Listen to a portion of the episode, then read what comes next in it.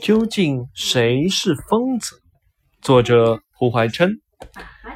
从前，秦国有个姓庞的老人，他有一个儿子患了疯病。人家以为是白的东西，他以为是黑的；人家以为是香的东西，他以为是臭的；人家以为是甜的东西，他以为是苦的。其他的一切事情都如常人意相反。姓庞的老人以为他的儿子是疯了。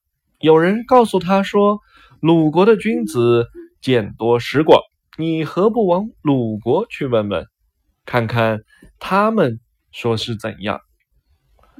姓庞的老人就往鲁国去访问鲁国的君子。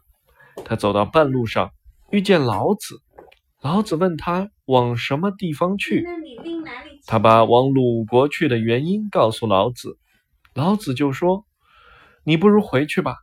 黑白香臭甜苦都是假定的名称。倘然世上的人公认黑是白，白是黑，那么你的儿子就算不疯。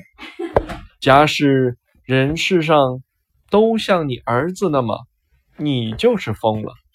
究竟谁是疯，谁不是疯呢？”